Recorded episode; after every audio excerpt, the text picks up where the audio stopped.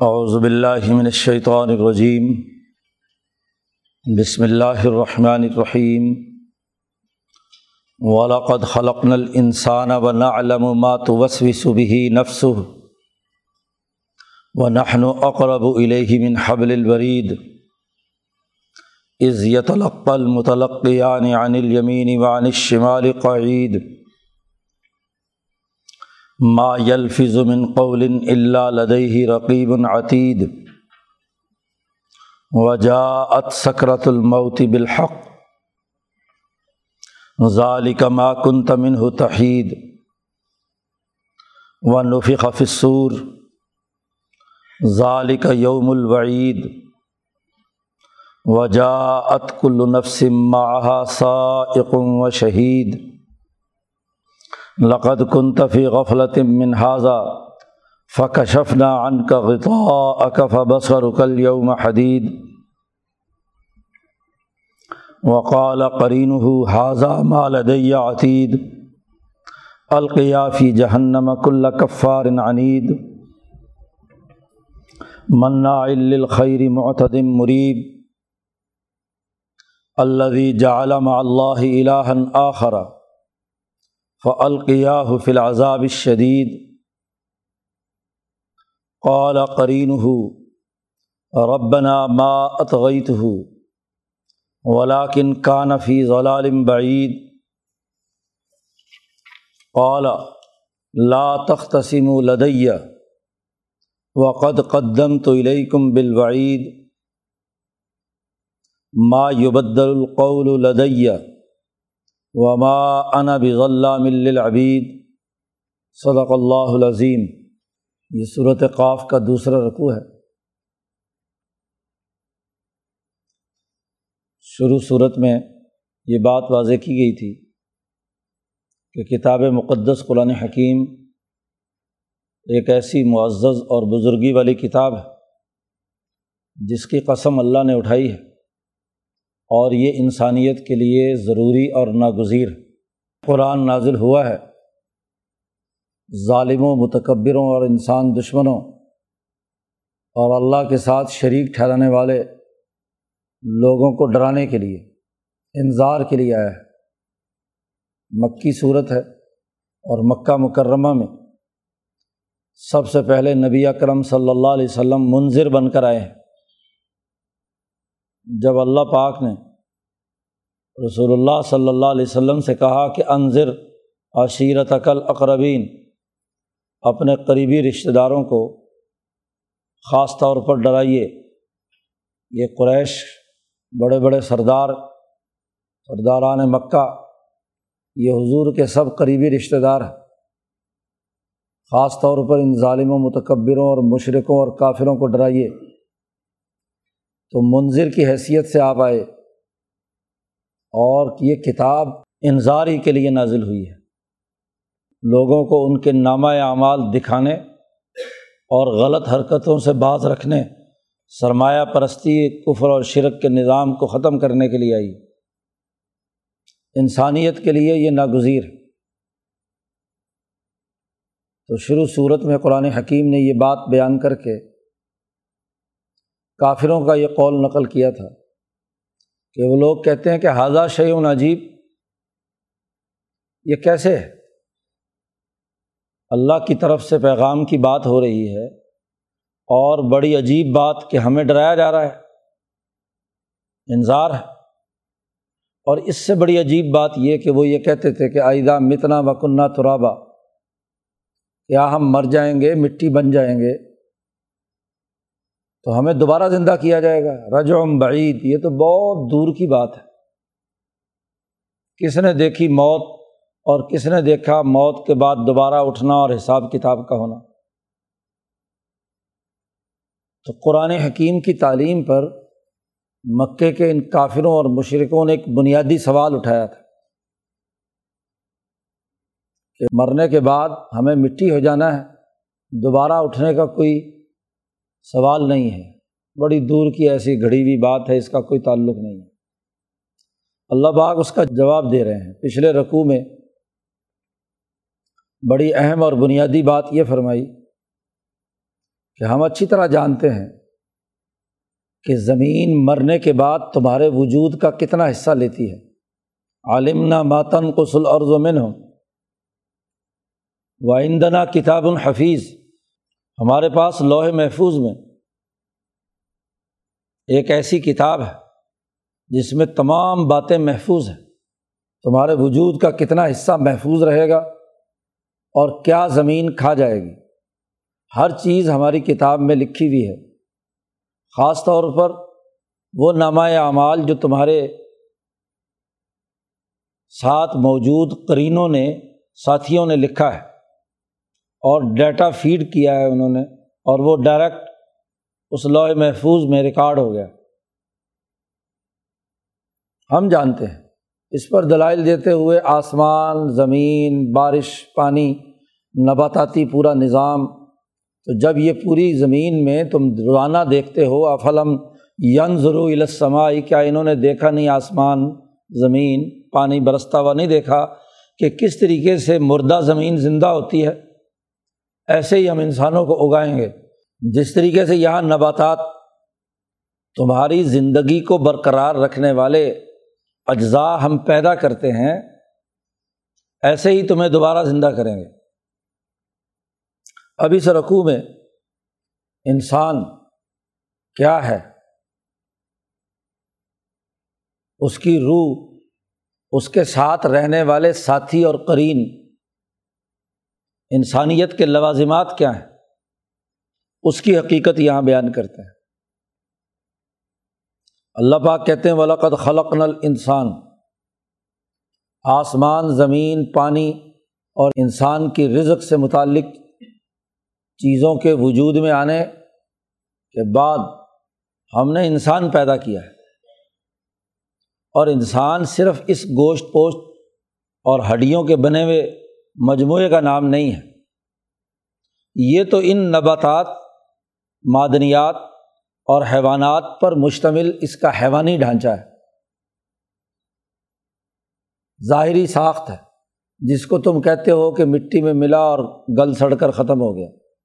انسان صرف اس جسم کے ڈھانچے کا نام نہیں ہے، بلکہ اس انسان کے اندر ایک نفس ہے، روح ہے۔ وہ نا علم و مات وس بھی نفس ہو ہم جانتے ہیں کہ جو اس انسان کے اندر جو نفس اور روح ہے، اس میں جو خیالات، وسوسے اور جو چیزیں، باتیں آتی رہتی ہیں، ان کو ہم جانتے ہیں۔ نہ علم و مات وس ویسو بھی نفس ہو اس انسان کا ایک نفس ہے۔ ایک اس کی روح ہے۔ حضرت نے ترجمہ کیا، اس کا ایک جی ہے، جسے ہم کہتے ہیں ہمارا جی۔ تو یہ جو جی ہے، نفس ہے، روح ہے، ذرا اس پر غور کرو۔ امام شاہ ولی اللہ دہلوی فرماتے ہیں کہ انسانی نفس مرکب ہے بہیمیت اور ملکیت کا۔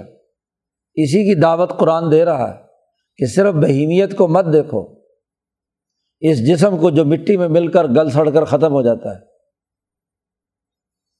اس جسم کے نتیجے میں جب یہ غذا کھاتا ہے، پیتا، پہنتا ہے، تو اس کے جسم سے ایک وائٹل فورس نسمہ پیدا ہوتا ہے۔ اور اس نسمے پر روح ملاکوتی آ کر ٹھہرتی ہے۔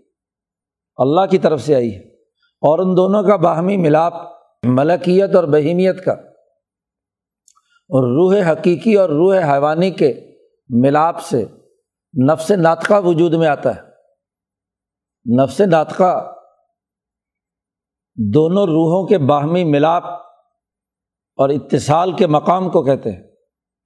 وہ ایک دوسرے سے ایسے گندا ہوا ہے کہ وہ کبھی ایک دوسرے سے جدا نہیں ہو سکتا۔ دونوں ایک دوسرے کے ساتھ مربوط۔ تو یہ جو نفس ہے، بات اس نفس کی ہو رہی ہے۔ اسی نفس کی وجہ سے تم زندہ ہو۔ تمہارے دل و دماغ میں خیالات اور وسوسے پیدا ہوتے ہیں۔ یہی وسوسوں کا مجموعہ جب شدت سے کسی چیز کے خیالات اور خطرات اور وسوسے آتے ہیں، تو انہیں کا مجموعہ تمہارے اعضا عزائم اور ارادوں میں ڈھلتا ہے اور تمہارے عزائم اور ارادے تمہارے اعمال کا مرکز اور منبع بنتے ہیں۔ پھر یہ اعمال فنا نہیں ہو جاتے، بلکہ ہر عمل دوبارہ جا کر اسی روح کے اندر محفوظ ہو جاتا ہے۔ تبھی تو تمہیں دنیا میں کیے ہوئے پرانے کام یاد رہتے ہیں۔ جو تم نے عمل کیا، اس کی حیت، شکل، طاقت اور قوت تمہارے جی میں، تمہارے نفس میں محفوظ ہوتی ہے۔ اسی کے نتیجے میں تم بار بار جب ایک عمل کرتے ہو، تو تمہارے اندر ایک مہارت اور صلاحیت اس کام کر کرنے کی ہو جاتی ہے۔ اگر عمل کیا اور فنا ہو گیا تو کوئی مہارت نہیں بھی، جیسے جانور کا عمل ہے۔ جانور ایک دفعہ ایک عمل کرتا ہے۔ تو دوبارہ پھر اسے یاد نہیں رہتا کہ کیا کھا سوائے چند جانوروں کے یا ان جانوروں کے بھی چند اعمال کے۔ ایک گدے کو پتہ ہے کہ اگر میں ادھر رخ کروں تو ایک چانٹا لگے گا۔ تو وہ دوسری دفعہ نہیں کرتا، ادھر کا رخ بس زیادہ سے زیادہ اتنی کاکل ہے اس میں۔ لیکن عمل سے مہارت سیکھ لے۔ جس کو شاہ صاحب نے بڑے بہترین جملے سے استعمال کیا حجت اللہ میں، کہ ابتلاء الاعمال، عمل کو نگل کر جذب کرنا، یہ کسی حیوان میں یہ صلاحیت نہیں ہے۔ اگر تم انسان کو صرف گوشت پوشت کا جسم سمجھتے ہو، تو اس میں تو اعمال محفوظ نہیں رہتے۔ لیکن اس انسان کے اندر ایک روح ہے، وہ تمہارے اعمال کا تمام کا ریکارڈ رکھتی ہے۔ اور پھر وہ جو اعمال تمہارے دماغ میں موجود ہوتے ہیں، وہی خیالات اور وسوسے پیدا کرتا ہے۔ ایک دن کھانا کھایا، اگلے دن اسی وقت پر بھوک لگتی ہے اور پھر اسی لذیذ کھانے کا وسوسہ اور خیال تمہارے دماغ میں آتا ہے۔ یہ اسی وجہ سے کہ اس کی لذت تمہارے قلب میں محفوظ ہے۔ کسی نے ایک دن ذکر اللہ کیا، اس کی ایک لذت اور مٹھاس اسے حاصل ہوئی۔ تو ذکر کی یہ کیفیت اس کے قلب میں محفوظ ہے۔ اگلے کسی وقت میں اسے یاد آتا ہے کہ میں نے ذکر کیا، اس کا ایک خاص لذت مجھے حاصل ہوئی، دوبارہ کیوں نہ کروں؟ اس کا خیال آتا ہے، وسوسہ آتا ہے۔ تو اچھے یا برے، تمہارے تمام وسوسوں اور نیتوں کو اللہ جانتا ہے۔ نہ علم و مات وس بھی نفس ہو قرآن حکیم جامع اور نفی تلی گفتگو کرتا ہے۔ نفس کا پورا تعارف اس کے خیالات اور اثرات کے نتیجے میں واضح کر دیا کہ نفس مرکز ہے، خیالات اور وسوسوں کا۔ بھوک لگی ہے تو اس کا وسوسہ، پیاس لگی ہے تو اس کا خیال۔ کہیں آنا جانا ہے تو اس کا خیال۔ اس پورے نفس کا ایک بنیادی وسوسوں اور خیالات کا عمل ہے۔ اور جب یہ خیالات قلب پر یلغار کرتے ہیں، تو وہاں سے ان وسوسوں کے مجموعے سے ارادہ وجود میں آتا ہے۔ اور جب ارادہ وجود میں آتا ہے، تو اس کے عمل کے لیے عقل طریقے سوچتی ہے۔ تو نفس، قلب اور عقل کے مجموعے سے جو نفس ناطقہ وجود میں آیا، اور اس میں جو خیالات کا ایک تسلسل قائم ہوا اس پورے سائیکل کو اللہ جانتا ہے۔ نہن اقرب من حبل الورید اور پھر یہ بھی ہے کہ یہ جو نفس ہے، اس کا جو مرکز اور منبع ہے، جس کو تم سمجھ سکتے ہو اپنی شاہ رگ سے، کیونکہ یہ رگ جب دبتی ہے یا کٹتی ہے، تو تمہارا جی تمہاری جان، تمہارا نفس نکل جاتا ہے، موت واقع ہوتی ہے۔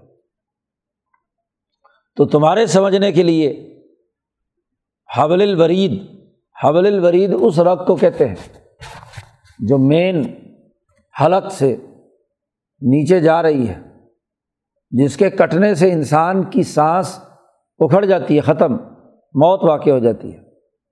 تو یہ جو حضرت نے ترجمہ کیا، دھڑکتی رگ، یہ جو دھڑکتی رگ سے بھی زیادہ اللہ تمہارے قریب ہے۔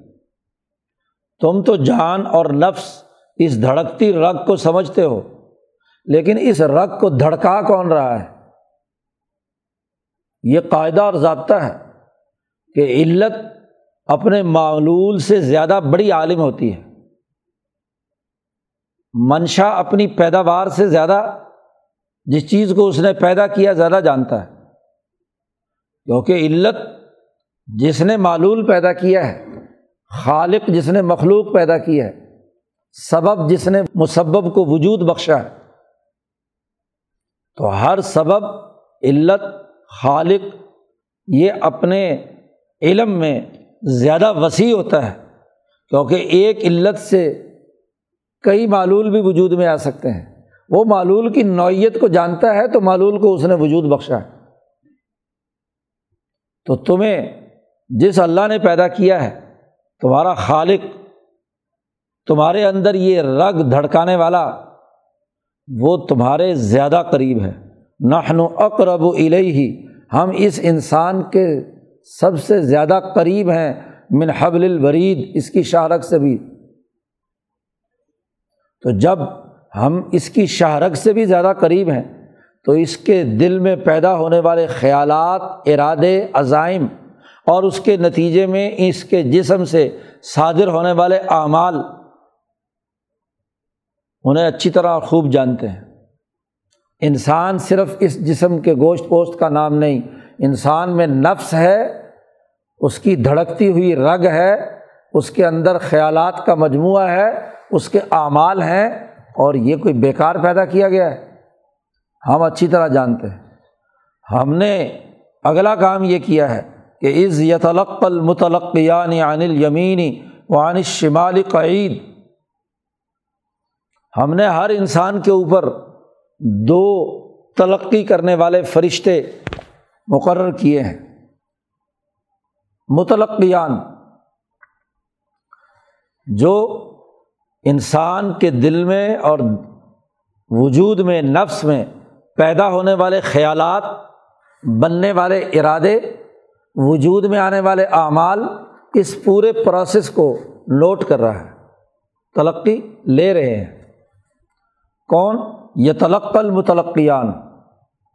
ایک عانل یمینی دائیں کندھے پر ہے اور دوسرا عن شمالی بائیں کندھے پر قعید۔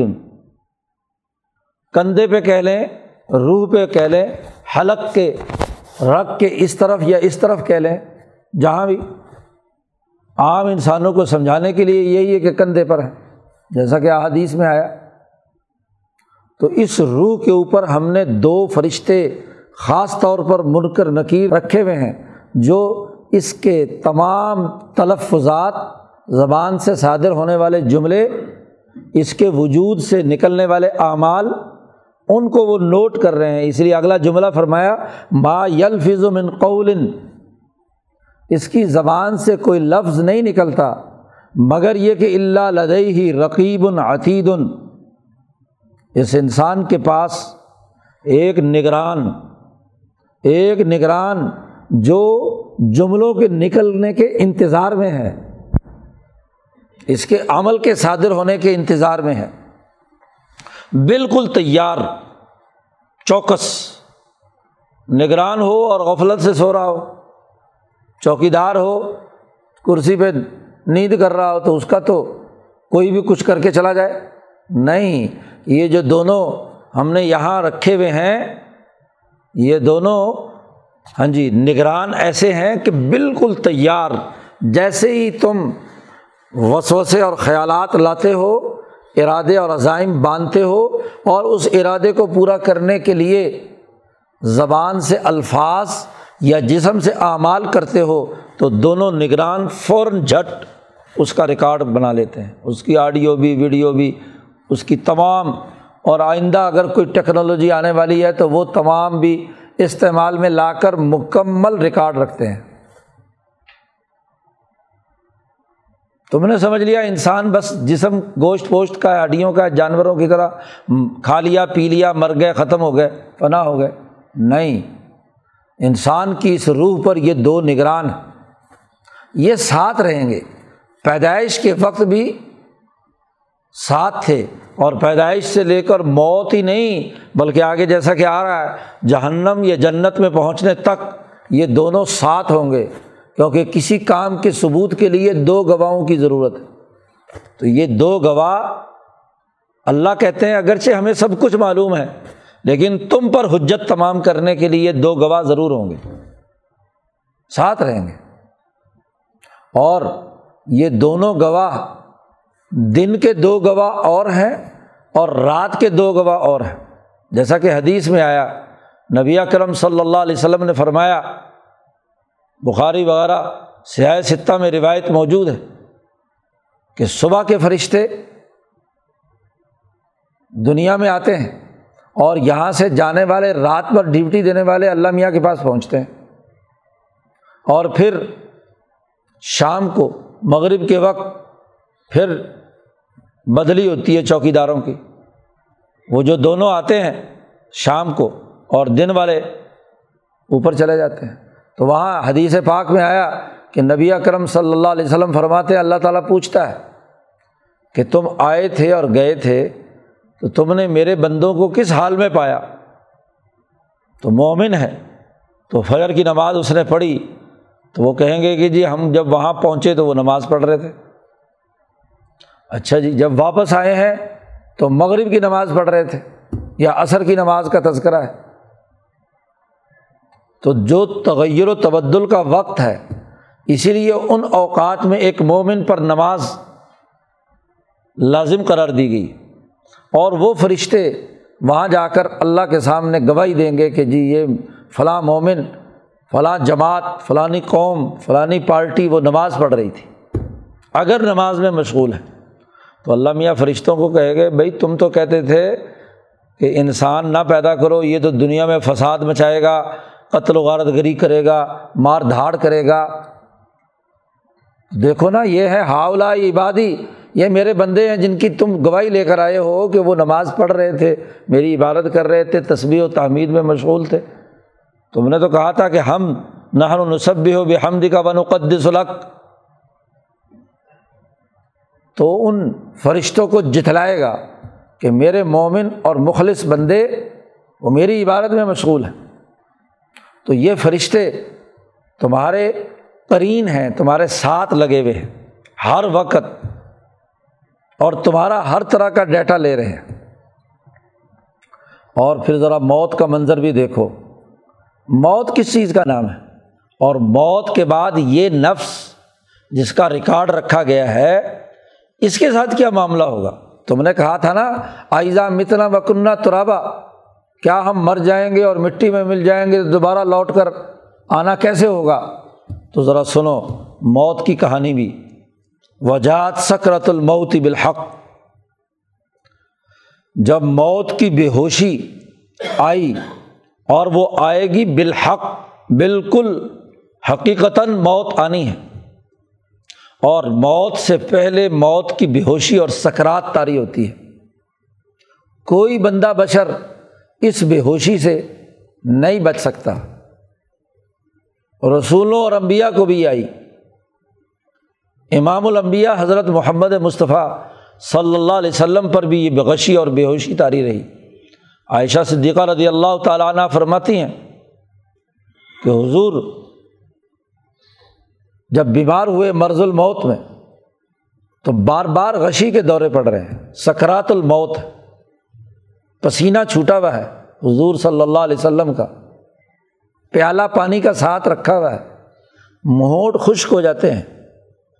اور انگلیاں ڈبو کر اپنے ہونٹ تر کرتے ہیں اور پھر بے ہوش ہو جاتے ہیں۔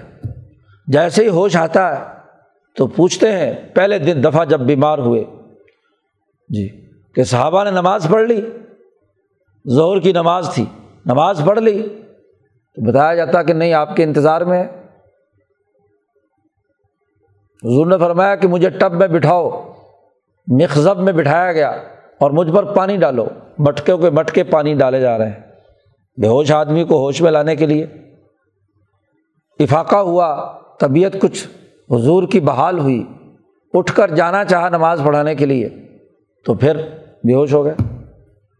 تو یہ سکرات الموت۔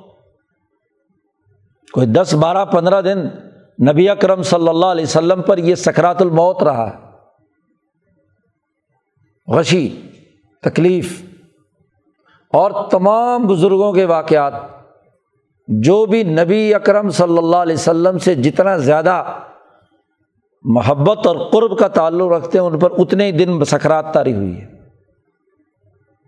اتنی ان کی آواز کی خرخراہٹ، ان کی بے ہوشی اور غشی کی کیفیت، تکلیف، یہ موت کے سکرات ہے تو یہ موت کے سکرات بالحق جتنی حیوانیت قوی اور ملکیت قوی اور ان کا اتصال قوی، اتنا ہی سکرات شدت کا ہوتا ہے۔ تو سکرات الموت، بیچارے کمزور جن کی بہیمیت کمزور سی ہے، ملکیت کمزور سی ہے، ان کو سکرات بس ایک دم۔ اس لیے اچانک موت سے حضور صلی اللہ علیہ وسلم نے پناہ مانگی۔ سکرات کے عالم میں انسان کو توبہ کی توفیق ہو سکتی ہے۔ لغزشوں اور کوتاہیوں سے۔ استغفار کی حالت طاری ہو جاتی ہے۔ تو سکرت الموت بالحق، موت کی بے ہوشی یہ آ گئی۔ اور یہ جب آتی ہے تو ظالی کا ما کن تمن تحید، یہ وہ موت ہے جس سے اے انسان تو بہت ہی بچتا رہا ٹلاتا رہا۔ کوئی انسان خوشی سے موت قبول کرنے کے لیے تیار نہیں۔ حتیٰ کہ امبیا کا معاملہ بھی تھا۔ موسا علیہ السلام کے پاس فرشتہ روح قبض کرنے کے لیے آیا۔ تو موسا علیہ السلام نے ایک تھپڑ مارا۔ بخاری کی روایت میں فرشتے کی آنکھ ضائع ہو گئی۔ فرشتے نے اللہ میاں سے جا کر کہا کہ جس بندے کے پاس تجھے مجھے بھیجا تھا، وہ دنیا سے آنا نہیں چاہتا، مرنا نہیں چاہتا۔ اللہ میاں نے آنکھ ٹھیک کی فرشتے کی اور کہا کہ دوبارہ جاؤ اور موسا سے کہو کہ وہ کسی بیل کے پشت پر ہاتھ رکھ دیں اور ان کے ہاتھ کے نیچے جتنے بال آئیں اتنے سال ہم ان کی عمر لمبی کر دیں گے۔ دنیا میں رہے؟ ٹھیک ہے۔ تو فرشتے نے آ کر موسا علیہ السلام سے کہا کہ اللہ میاں نے پیغام دیا ہے کہ جی آپ دنیا میں رہنا چاہتے ہیں تو ٹھیک ہے۔ اس ہاں جی جانور کے اوپر ہاتھ رکھ دو، آپ کے ہاتھ کے نیچے جتنے لاکھوں، ہزاروں ہاں جی بال آئیں گے تو اتنی عمر آپ کی۔ موسا علیہ السلام نے کہا کہ اگر وہ سارے سال گزر گئے تو پھر، اس نے کہا پھر تو پھر، موت تو آنی ہے۔ اس سے تو کوئی، پھر مجھے آنا پڑے گا، پھر روح تو قبض کرنی ہے۔ تو موسا علیہ السلام نے کہا کہ اتنے سال گزارنے کے بعد بھی یہی آنا ہے، تو پھر ابھی سے ہی ہاتھ رکھنے کی کیا ضرورت ہے؟ تو موت ماں کن تمن تحید، اے انسان، جس سے تو ٹلتا رہتا ہے، ادھر ادھر بھاگتا ہے موت سے بچنے کے لیے، وہ بالحق آ کر رہے گی۔ موت واقع ہوگی اور اس کی سکرات آئیں گی، بے ہوشی تاری ہوگی۔ تو ایک قیامت تو یہ ہے۔ اور یہ موت، یہ خلق الموت اول حیات موت ایک وجود ہے۔ یہ ایک دروازہ ہے۔ جو اس جہان سے نکل کر ایک نئے اور وسیع میدان میں داخل ہونا ہے۔ جیسے تم ماں کے پیٹ کے محدود دائرے سے نکل کر اس کھلی ڈلی دنیا میں آئے تھے۔ اور پھر اس کھلی دنیا سے اس سے بھی زیادہ وسیع ایک عالم کے اندر عالم برزخ میں تم داخل ہو گئے۔ اسی لیے کہا، خلق الموت اب الحیات موت اللہ نے پیدا کی۔ اور موت کی حقیقت بھی امام شاہ ولی اللہ دہلوی نے بیان فرمائی، باب و حقیقت الموت۔ تو اس میں واضح کیا کہ انسان کا یہ نسمہ یعنی روح حیوانی، یہ اور اس کے جسم کے درمیان جدائی کا نام موت ہے۔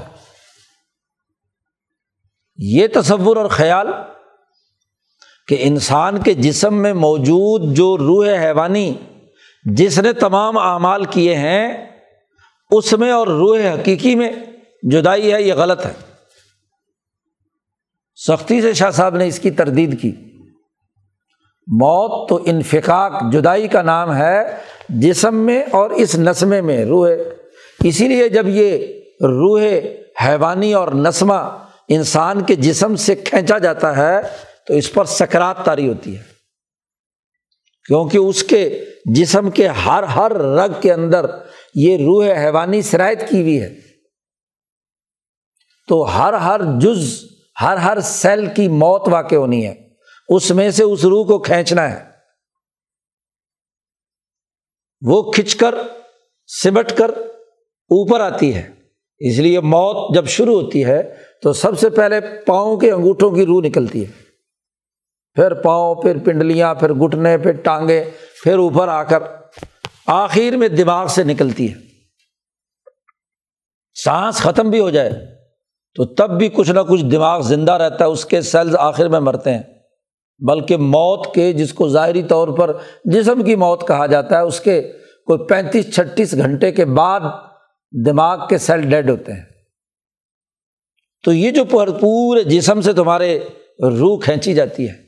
اب جس نے تو اپنے اعمال خالصتاً اللہ کی رضا اور روح کے حقیقی تقاضوں کے مطابق کیے، جسم کی لذتوں اور خواہشوں کے ساتھ اس کی روح کا گہرا تعلق نہیں ہے، تو پہلے ہی اس کے جسم اور روح کے درمیان جدائی ہوتی ہے۔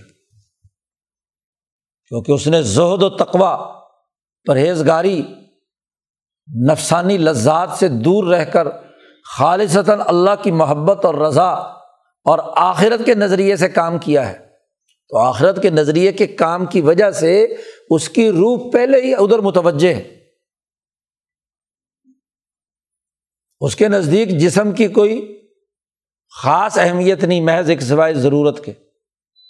تو ایسا ہی ہے کہ گویا کہ جسم ابھی اس کے روح کے ساتھ پیوست نہیں ہے، چھلکے کی مانند ہے جو الگ ہوا ہوا ہے۔ تو کسی دانے کو جو پک کر تیار ہو جائے، اس کو اس میں سے نکالنا کتنا آسان ہوتا ہے۔ اس لیے فرشتے جب مومن کی روح قبض کرتے ہیں، تو دراصل ایسے نکالتے ہیں جیسے حدیث پاک میں آیا، جیسے آٹے میں سے بال۔ کیونکہ اس روح کا جسم کے ساتھ کوئی الجھاؤ نہیں ہوتا۔ تو اس کو اتنی اذیت اور تکلیف نہیں ہوتی۔ اور منافق اور کافر کے بارے میں کہا کہ اس کی روح ایسے نکلتی ہے کہ جیسے کوئی باریک کپڑا کسی کانٹوں کی جھاڑی پر ڈال دیا جائے اور پھر اس کپڑے کو کھینچا جائے۔ تو ہر ہر کانٹا جی اس کپڑے کو سوراخ کر دیتا ہے، اذیت پہنچاتا ہے، تکلیف پہنچاتا ہے۔ ہر جگہ چھید ہو جاتے ہیں۔ پھٹتا چلا جاتا ہے کپڑا۔ تو ایسے ہی جس روح کے اندر، جس نفس ہاں جی حیوانی کے اندر جسم پیبست ہوا ہوا ہے، جوڑا ہوا ہے، جب اسے روح کو کھینچتا ہے، تو ایک ایک سیل میں سے کھینچنا ایسے ہی جیسے کانٹوں کے ساتھ چپکے ہوئے کسی کپڑے کو کھینچنا۔ تو وہ شدت اور رضیت انتہا درجے کی ہوتی ہے۔ ظاہری جسم سے نظر آئے یا نہ آئے اس لیے کافروں کی موت بسا اوقات بہت جلد ہو جاتی ہے، لیکن جو اذیت اور تکلیف اس سے پہلے اندرون میں وہ محسوس کرتا ہے، وہ جسم سے ظاہر نہیں ہوتی۔ تو سکرات الموت جب آتی ہے، جس سے تم ٹلاتے رہے، تو یہ جب روح نکالی جاتی ہے اور اگلے عالم برزخ کے اندر داخل کر دی جاتی ہے۔ جیسے اعمال ہوں گے انہیں اعمال کے مطابق اس کو عالم برزخ میں وجود عطا کر دیا جاتا ہے۔ مثالی وجود۔ امام شاہ ولی اللہ فرماتے مثالی وجود۔ اگر تو وہ اچھے اور نیک اعمال کرنے والا ہے، تو جنت سے مثالی وجود، جنت سے وہ ریشم اور حریر جو فرشتوں نے ذکر کیا ہے، قبر کے اندر۔ جنت کی کھڑکی کھول دی جاتی ہے اور وہاں سے اس کا مثالی وجود اس روح کے ساتھ وابستہ ہوتا ہے۔ اور اگر بد کردار، بد اخلاق، ظالم، متکبر، کافر، منافق، فاسق ہے، تو جہنم کی کھڑکی کھول دی جاتی ہے۔ اور وہاں کا جو مثالی وجود اور جسم ہے، وہ اس کو دے دیا جاتا ہے۔ پھر اس کا پورا عالم برزخ اسی میں گزرے گا۔ اور پھر قرآن کہتا ہے نفی خف سور پھر سور پھونکا جائے گا۔ اور ایک موت تو یہ ہے، اور ایک وہ مرحلہ ہے جب سور پھونکا جائے گا۔ ظال کا یوم الوعید۔ یہ ہے وہ دن جس سے تمہیں ڈرایا گیا ہے۔ ڈرانے کا دن ہے، وعید کا دن ہے، اور یہ دن اتنا خوفناک ہے کہ وہاں عام انسان تو کیا، جو خاص انسان امبیا علیہم السلام ہیں وہ بھی اللہ مسلم سلم سلم، سلامتی مانگیں گے۔ اور کہیں گے کہ اللہ آج اتنا غضب ناک ہے کہ اس سے پہلے کبھی غضب ناک نہیں ہوا اور نہ اس کے بعد ہوگا۔ تو ذرا وہ منظر دیکھو ظال کے یوم الوعید۔ وہاں کیا ہوگا؟ حشر کے میدان میں جاعت کلو نفسن۔ یہ نفس موت کے وقت فنا نہیں ہو گیا۔ ٹھیک ہے، اس کا جسم مٹی میں مل چکا۔ لیکن اس کا یہ نفس وہاں آئے گا، روح آئے گی اس کی۔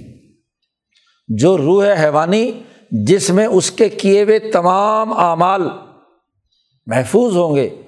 اللہ نے کہا کلّا انسان الزمنا تو ارحوفی عنق ہی ہر انسان کی گردن میں شاہ رگ میں ہم نے ایک بلیک باکس رکھا ہوا ہے۔ تو ارہو اس کا پرندہ رکھا ہوا ہے۔ لوگوں میں مشہور تھا۔ کہ ہر انسان کی روح ایک پرندے میں ہوتی ہے جو حلق میں ہے۔ تو اس تناظر میں قرآن نے یہ بات کہی، یہ جو لوگ منکر نکیر جو ڈیٹا لے رہے ہیں، وہ اس نفس کے اس مقام پر جمع ہو رہا ہے۔ اور اس کا تعلق اس لوہے محفوظ کے سپر سرور کے ساتھ ہے۔ وہاں بھی محفوظ ہے اور یہ جو ہر آدمی کے دل کے اندر کمپیوٹر لگایا ہوا ہے، جس میں ڈیٹا ریکارڈ ہو رہا ہے، یہ بھی ہے۔ اور قرآن کہتا ہے کہ نخرج الہو یوم القیامتی کتاب یلقاہ منشورہ پھر اسی سے ہم وہ ڈیٹا نکال کر ہاں جی پورا کا پورا نامہ اعمال اس کے سامنے رکھ دیں گے قیامت کے دن۔ اب جب ڈیٹا پیش کیا جائے گا، تو قرآن کہتا ہے جات کلو نفسن ہر نفس آئے گا، ہر روح آئے گی۔ اس کے ساتھ اس کا سائق بھی ہوگا اور اس کا شہید بھی ہوگا۔ ایک فرشتہ پیچھے سے انسان کو ہانک کر لے کر آئے گا۔ سائق اسے کہتے ہیں جو ریوڑ، بکریوں کے ریوڑ کو پیچھے سے ہانکتا ہے۔ اور قائد وہ ہوتا ہے جو ریوڑ کے آگے چلتا ہے۔ راستہ بتلاتا ہے، ہر ریوڑ کا ایک قائد اور ایک سائق ہوتا ہے۔ تو اس انسان کو کا ایک سائق ہوگا جو خاص طور پر غفلت کا شکار ہے۔ یہ جو یہ سوال کر رہا ہے آئزہ متنا مکنہ ترابا موت کے بارے میں اس کا تو سائق ہوگا۔ کیونکہ مومن اس کا تذکرہ تو آگے آ رہا ہے صورت الحدید میں کہ اس کے سامنے اس کے ایمان کا نور ہوگا اور اس کی روشنی میں وہ چلتے ہوئے آگے جا رہے ہوں گے۔ یعنی اس کی قیادت وہ نور کرے گا، جو اس کا ایمانی نور ہے، اس کی روشنی سے اسے سب کچھ نظر آ رہا ہوگا۔ لیکن یہ جو کافر اور ظالم اور منافق ہے، اس کو پیچھے سے ڈنڈے مار مار کر ہانک کر سائق چلایا جائے گا۔ مومن کا بھی ایک سائق ہوگا، وہاں بھی قرآن نے ذکر کیا، پیچھے گزرا سیخ اللہ نت ہاں جی چلایا جائے گا۔ ہانک کر لے جایا جائے گا۔ متقین کو بھی جنت میں اور آگے جہنم کا بھی ذکر دونوں کے لیے سائق کا لفظ استعمال کیا ہے۔ تو ہر انسان کا ایک سائق ہے اور شہید ان اور ایک گواہ ہے۔ دونوں فرشتوں جو ہانک کر لایا ہے اور ایک وہ جو ساتھ نگران ہے نامہ اعمال اٹھائے ہوئے ہے۔ اور جب یہ نامہ اعمال پیش ہوگا اور انسان انکار کرے گا، تو دونوں فرشتے گواہی دیں گے کہ ہم نے اس کا یہ ڈیٹا محفوظ کیا ہے اور یہ بالکل صحیح، درست ہے۔ اس کے شواہد یہ ہیں، ثبوت یہ ہے یہ ہے اس کی آڈیو، یہ ہے ویڈیو، یہ سارا اس کا ڈیٹا۔ سائقوں و شہید۔ لقت کن تفی غفلت من حاضہ اے انسان، تو اس سے پہلے بڑی غفلت میں تھا۔ تجھے اپنا یہ ڈیٹا نظر نہیں آ رہا تھا۔ اپنے کیے ہوئے اعمال کے بارے میں غافل تھا۔ اس کے نتائج سے آگاہ نہیں تھا۔ لیکن فکشفنا ان کا غطا کا آج ہم نے تیری آنکھوں کے سامنے سے پردہ ہٹا دیا۔ بلکہ ہر مردے کو موت کے سکرات کے وقت ہی چیزیں نظر آنا شروع ہو جاتی ہیں۔ نظر بڑی تیز ہو جاتی ہے۔ قرآن کا تفبس اور اکل یوما حدید آج کے دن تیری نظر بڑی تیز ہے، دور تک دیکھتی ہے۔ گرد و پیش کے تمام چیزیں نظر آنا شروع ہو جائیں گی۔ یہ تو اس دنیا کے ماحول کی وجہ سے، یہاں کا سسٹم چلانے کی وجہ سے ایک نظام، اس کے لیے خاص ہاں جی اسپیس اور خاص ٹائم زون مقرر کیا گیا ہے، جو اس دنیا سے متعلق ہے۔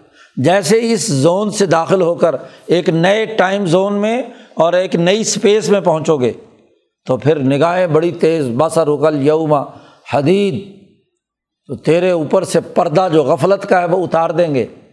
اور جو بھی کچھ تو نے کیا ہوا ہوگا خود مشاہدہ کرے گا۔ اور حشر کے میدان میں تو اس سے بھی زیادہ نظر تیز ہوگی۔ تمام اربوں کھربوں انسان جو حشر کے میدان میں اللہ کے سامنے ہیں اور جہنم اور جنت، تمام چیزیں چاروں طرف سب کچھ نظر آ رہی ہو اتنے اربوں کھربوں انسانوں کا اجتماع اور وہاں اللہ تبارک و تعالیٰ کا عدالت لگا کر تمام کا حساب کتاب کرنا پورا منظر تمہیں نظر آئے گا۔ یہاں تو تم بڑی مشکل سے ہاں جی کلو میٹر ڈیڑھ کلو میٹر تک دیکھ پاتے ہو اور وہ بھی دھندلا سا۔ لیکن وہاں تمہاری نظر بڑی تیز ہوگی، پوری عرض اور اس پر تمام انسانوں کے امبو اور حساب کتاب کا پورا نظام ہاں جی جہنم کی بھڑکتی ہوئی آگ اور ادھر سے جنت کے سر سبز اور شاداب باغات، یہ سب کچھ تمہاری نظر میں ہوں نظر آ رہا ہو وقال کرین اب وہ جو دونوں فرشتے سائق اور شہید بن کر اس کو لے کر آ رہے ہیں تو اس کے ساتھ جو فرشتہ ہوگا قرین ساتھی کو کہتے ہیں۔ ساری عمر جو فرشتے تمہارے ساتھ رہے، جنہوں نے تمہارے نامہ اعمال لکھے ہوئے ہیں، وہ کہے گا ہاضا مال ادیا عتید، یہ ہے میرے پاس حاضر تمہارا نامہ اعمال۔ یہ تمہارا ڈیٹا۔ تم نے انسان کو سمجھ لیا کہ مر گیا، کھپ گیا، ختم ہو گیا، مٹی میں مل گیا، ایسا نہیں۔ اس کے اس نفس کا جو موجود کرین ہے وہ ساتھ ہوگا اور ریکارڈ پیش کرے گا۔ جیسے عدالت میں کسی کی پیشی ہوتی ہے تو جو استغاثہ ہے، عدالتی اہلکار ہیں، وہ پورا جج کے ساتھ، پورا ڈیٹا اس مجرم کا ساتھ لے کر آتے ہیں۔ فرد جرم پڑھ کر سنائی جاتی ہے، عائد کی جاتی ہے۔ حاضہ مالدیاتید اور یہ ڈیٹا تمہارا بتلا رہا ہے۔ کہ تم مجرم اس لیے دونوں فرشتوں سے جو ساری عمر ساتھ رہے، ان سے کہا جائے گا، القیا۔ جی تسنیا کا سیگا ہے۔ تم دونوں اس کو اٹھاؤ اور فی جہنما جہنم میں ڈال دو۔ کل کفار عنید، ہر نا شکرے اور مخالف کو کفار، کفران نعمت جس نے کی، جس کو اتنے انعامات دیے۔ کھانا، پینا، پھل، فروٹ، سب کچھ پھر امبیا بھیجے ان کی ہدایت کے لیے۔ سچا منادی بھیجا، ان کو اللہ کی طرف پکارنے والا۔ اس کا انکار کیا تو ہر کفار نا شکرا اور عنید، دشمن جس کے اندر عناد بھرا ہوا ہے، کوٹ کوٹ کر اس کو اٹھاؤ۔ اسی کے اپنے کرین اور ساتھی اٹھا کر اس کو جہنم میں پھینک دیں۔ اس لیے کہ ایک تو نا شکرا ہے، دوسرا عنید ہے۔ اور تیسری خرابی اس کے اندر یہ ہے کہ من نا الخیر بھلائی کے کاموں سے روکنے والا ہے۔ غریبوں، مزدوروں، کسانوں کے حقوق ادا کرنے کے راستے کی رکاوٹ بنتا تھا۔ خیر کا کوئی کام نہیں اس نے کیا۔ معتدن حد سے تجاوز کرنے والا ہے۔ انسانیت کے دائرے سے باہر نکل کر ظلم، تشدد، کفر اور اللہ کے ساتھ شرک ان امراض میں مبتلا ہے۔ شرک کی حقیقت تو آگے آ رہی یہاں حد سے تجاوز کرنے والا ظالم مریبن شبہ ڈالنے والا ہے۔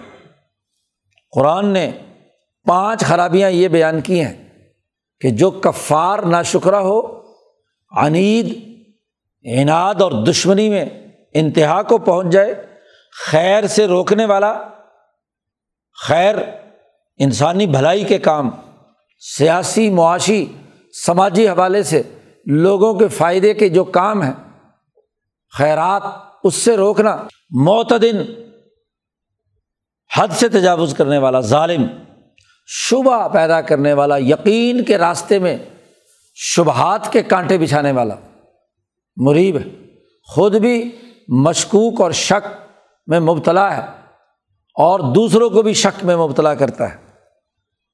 اور چھٹی خرابی یہ ہے کہ اللہ جعلم اللہ الہن آخر، اللہ کے ساتھ کوئی اور خدا بنا رکھا تھا، کسی فرعون، نمرود، شداد، کسی لات و منات کو اس نے خدا بنا رکھا تھا۔ چھٹا جرم اس کا یہ ہے، یہ چھ جرائم کے نتیجے میں دوبارہ پھر کہا کہ فلقیا ہو یہاں بھی تسنیا کا سیوا القیا ہو دونوں مل کر اس کو اٹھاؤ اور جہنم میں ڈال دو، فی العذاب شدید سخت عذاب کے اندر اس کو ڈال دو۔ ایک اس کے ہاتھ پکڑے، دونوں ہاتھ، اور ایک فرشتہ اس کے دونوں پاؤں پکڑے، اور گھماؤ اور اٹھا کر پھینک دو اس کے اندر۔ یہ القاع فالقیا فی العذاب شدید پال کرین ہو اب جب پھینکا جائے گا تو اس نفس کا ایک اور کرین بھی ہے۔ جیسے یہ دو فرشتے قری کرین ہیں، یہ اچھی باتوں کا القاع اور ریکارڈ رکھتے ہیں، ایسے ہی ایک اور اس کا کرین، اس کے نفس پر مسلط شیطان بھی ہے۔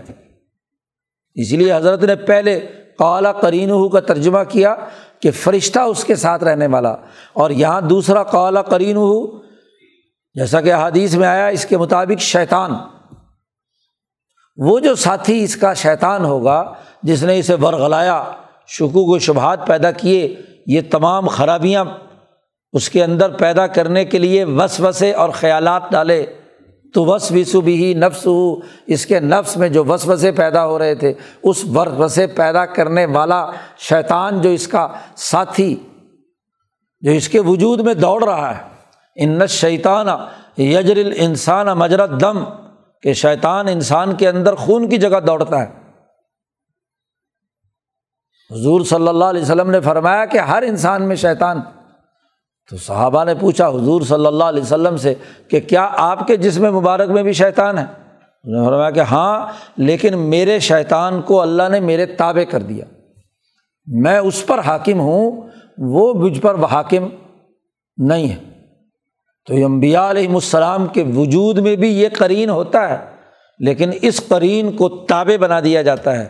وہ کسی قسم کا وسوسہ ڈال کر کوئی غلط کام امبیا سے نہیں کرا سکتا۔ تابع ہوتا ہے۔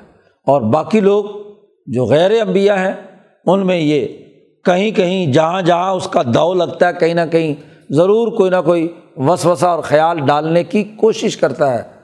لیکن جو صدیقین فاروقین اور بڑے اونچے درجے کے لوگ ہیں، وہ اس کے کیے ہوئے وسوسے کا کلا کما کرتے رہتے ہیں، ختم کرتے رہتے ہیں۔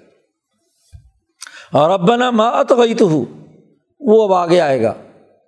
اور چونکہ جب پھینکا جا رہا ہے، تو اس کرین نے بھی ساتھ جانا ہے۔ تو وہ کہے گا کہ اے ہمارے پرور دگار میں نے اسے گمراہ نہیں کیا۔ ماں ات گئی تو ہوں ولاکن ضلالم بعید۔ یہ اپنی نفسانی خواہشات اور لذتوں میں پہلے سے مبتلا تھا۔ فی ضلالم بعید وہاں تو شیطان برات کا اعلان کرے گا کہ میں نے تو اس کو کچھ بھی نہیں کہا۔ یہ خود ہی مریض تھا۔ میرا کام تو صرف جو وسوسہ ڈالنا تھا، باقی وسوسوں کی بنیاد پر ارادے بنانا اور اعمال کرنا، یہ اس نے خود کیے ہیں۔ اور بلکہ شیطان تو یہاں تک کہہ دے گا، قال شیطان علما قزی الامر۔ جی جب فیصلہ ہو جائے گا تو کہے گا، شیطان اپنے تمام شتونگڑوں سے اور اپنے تمام ہاں جی ان انسانوں سے جن کو گمراہ کیا کہ میں تو بھائی اللہ سے ڈرتا ہوں۔ اس لیے اللہ نے بھی تم سے وعدہ کیا تھا اور میں نے بھی تم سے وعدہ کیا تھا۔ میں اپنے وعدے کی خلاف ورزی کا اعلان کرتا ہوں کہ میں تم اپنے وعدے پورے نہیں کر سکتا۔ تم جانو اور اللہ میاں کو جانے۔ اور پھر اپنے نفسوں کو ملامت کرو۔ فلاں تلومونی و لومو انفسکم مجھے ملامت نہ کرو، اپنے نفسوں کو ملامت کرو کہ جن میں خواہشات مزے تو تم نے اڑائے تھے، فائدے تو تم نے لیے تھے، لوٹ مار کی لذتیں تو تمہارے نفس نے حاصل کی تھیں۔ تو تم جانو تمہارا کام۔ تو شیطان جو ہے، اس سمیت ہر انسان کے ساتھ جو شتونگڑا لگا ہوا ہے، اس سمیت جہنم میں ڈال دیا جائے گا۔ اور جب یہ شیطان اپنی صفائی پیش کرنے کی کوشش کرے گا تو اللہ میاں کہیں گے قولا لا تختصم الدیہ میرے سامنے لڑائی مت کرو۔ لا تختصم الدیہ جھگڑا مت کرو میرے سامنے۔ وقت قدم تو کم بالوعید، میں تم تمام کو پہلے ڈرا چکا تھا۔ شیطان کو تو سب سے پہلے ڈرایا تھا کہ اگر تم نے شرارت کی اور گمراہی لوگوں کو کرنے کی کوشش کی تو لمل ان جہنما من کا و ممن تبھی آمن ہوم اجمائین کہ میں ضرور بھی ضرور تجھ سے اور جو تیری اتباع کرنے والے ان سے جہنم بھروں گا۔ اب صفائی دے کر شیطان بچنا چاہتا ہے، نہیں بچ سکتا۔ چلو تم بھی اپنے اس کرین کے ساتھ جہنم میں۔ ما یبدل القول الدیہ میرے سامنے بات تبدیل نہیں ہو سکتی۔ جو بات میں پہلے اعلان کر چکا ہوں کہ میں تم سے جہنم بھروں گا، یہ اب تبدیل نہیں ہو سکتی۔ اور وما آنا بز اللہ مل العبید اور میں اپنے بندوں پر ذرا سا بھی ظلم کرنے والا نہیں ہوں۔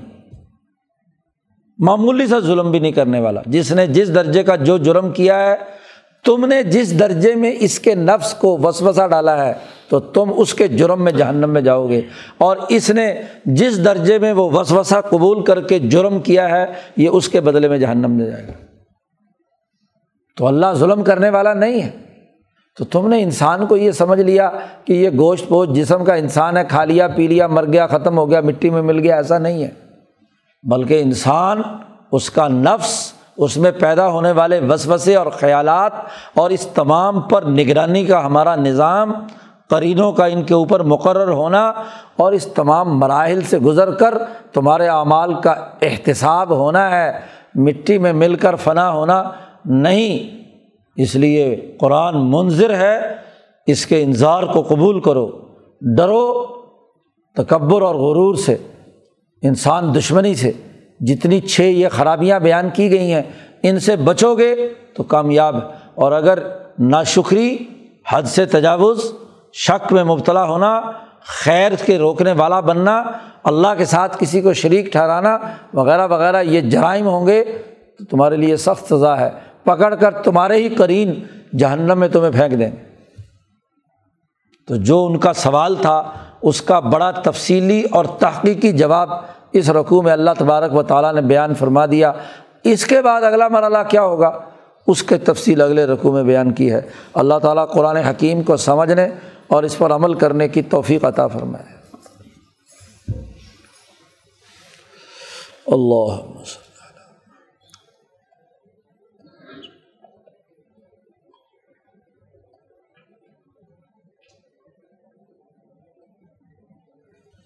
اجمعین